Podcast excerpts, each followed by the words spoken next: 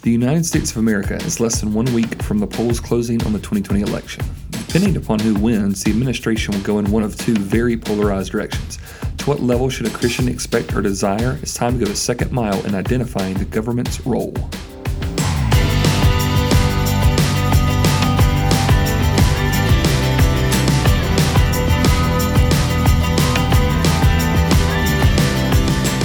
This is Travis Agnew, and thank you for joining me for the Second Mile Podcast, where you seek to live out the words of Jesus from Matthew five forty-one, where he says, if anyone asks you to go one mile, go the second mile as well. So even as a United States citizens, we belong to a heavenly kingdom, and that means that even in the midst of the most contentious election uh, cycle of our lifetime, we want to make sure that we are following Jesus all the way and not giving mediocre efforts. And so that's why this podcast exists, and that's why this particular episode exists, talking about identifying the government's role. So Uh, for, you know, in, in our area where we are, I'm in uh, Greenville, South Carolina. I've heard that over fifty, sixty percent of registered voters a couple of days ago have already cast a ballot. So there's a lot of people due to COVID restrictions and I think heightened uh, interest in this year's election and uncertainty of long lines have caused a lot of people to go to the polls early.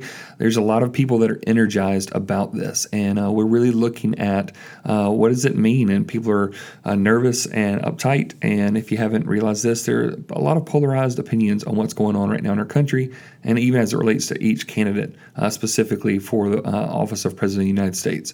Uh, will the incumbent Donald Trump, uh, President Trump, continue on for another term, or will former Vice President Joe Biden take over in that position? And so, uh, as it comes down to, as believers, a lot of times we we kind of can have an unhealthy place of what does it look like for us to truly Um, wait and know uh, how we're supposed to interact in a society that does have government, but to know that our highest allegiance is Jesus and our ultimate citizenship is heaven.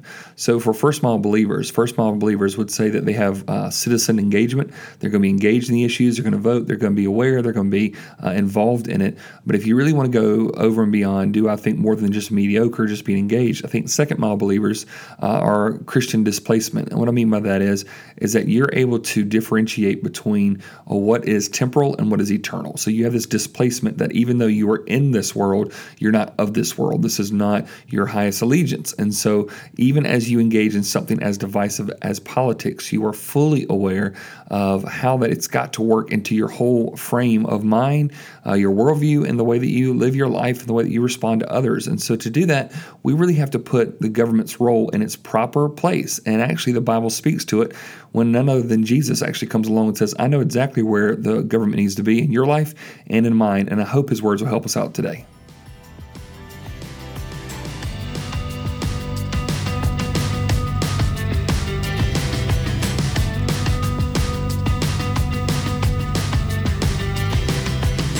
So there was a time, uh, it's recorded in Mark chapter twelve, where uh, Jesus' popularity is continuing to rise, and there's a lot of enemies that he has collected through the time.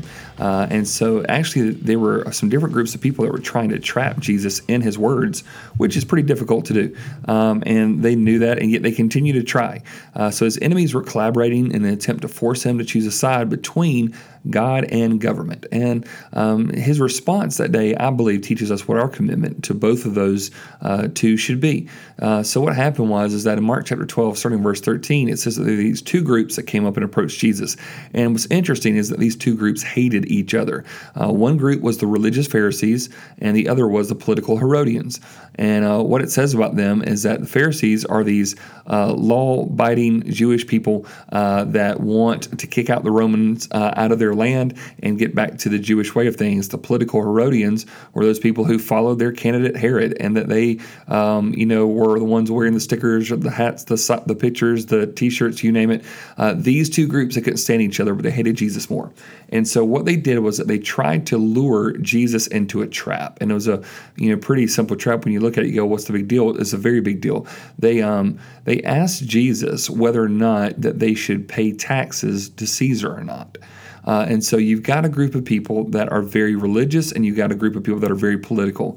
And basically, they thought either way that he answers this, we've got him trapped because half of the crowd is going to hate him. So let me uh, break it down for you. So the Pharisees thought that if he says that um, you need to pay taxes, all the Jewish people who were living in Jewish land, and yet it was occupied by the Romans.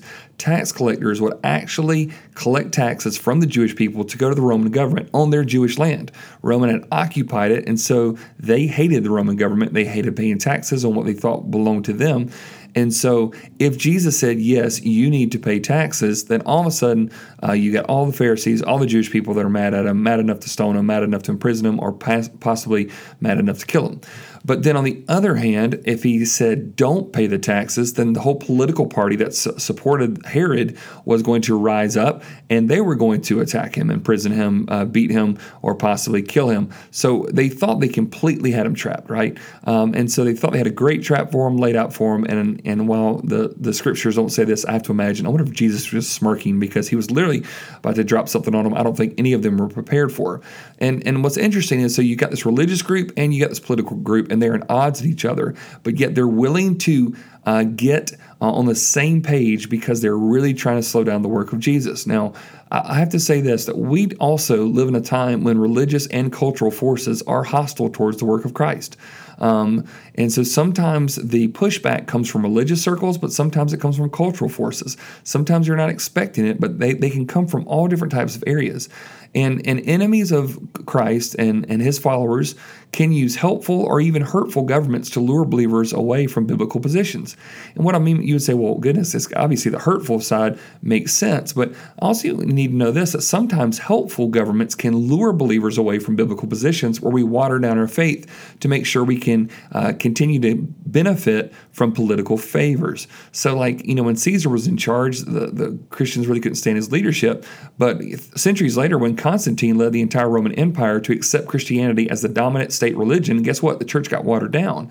And and so there are many times throughout government that when uh, a religion becomes the institute of the state, then all of a sudden it means nothing. When everyone's Christian, that what does it mean anymore?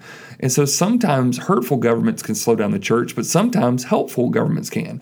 And so here's Jesus in this trap where he's got a religious group and a political group, and they think they've got him trapped, that no matter which way he goes, he's going to lose half of the crowd and therefore probably be enough issue where they can slow him down or get rid of him altogether. But the The thing they don't understand about Jesus is he doesn't get boxed into a corner, he doesn't get trapped, and actually he turned the entire thing on them, both of them.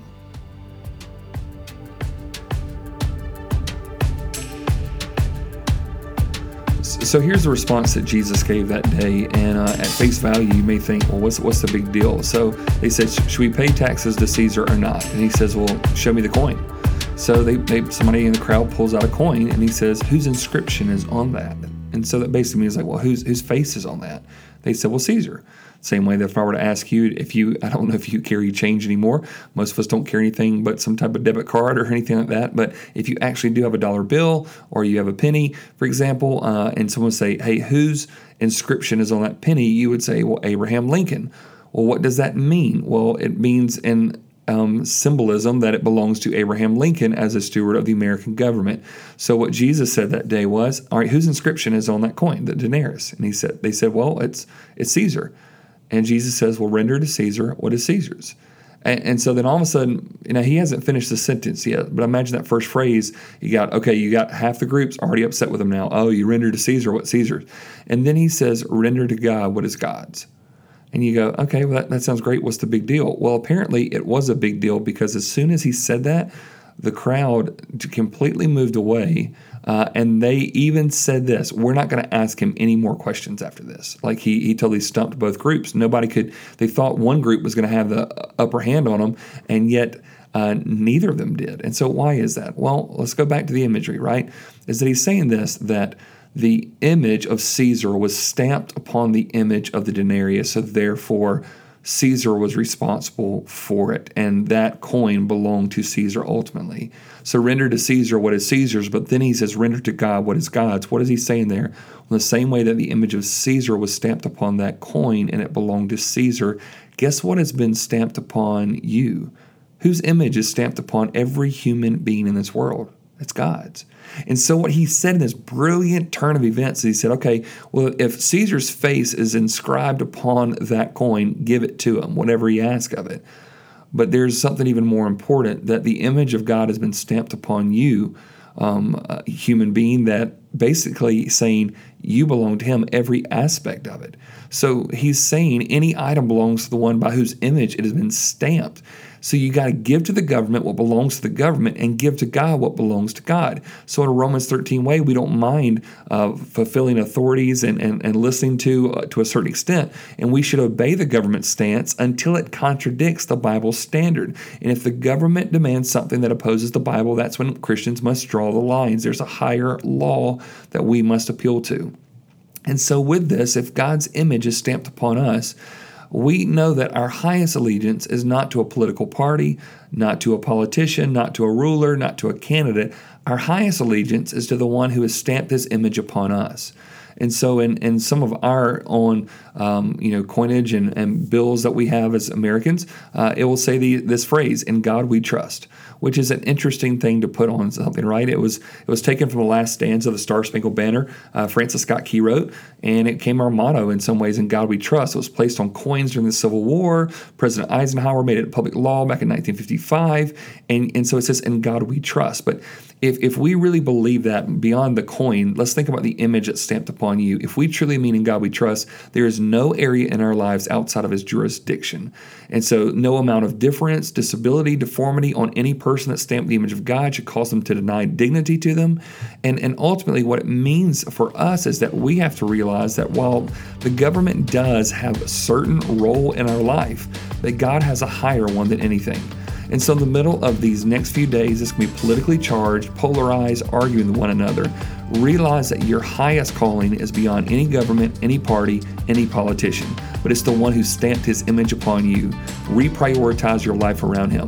I hope to see you on the Second Mile.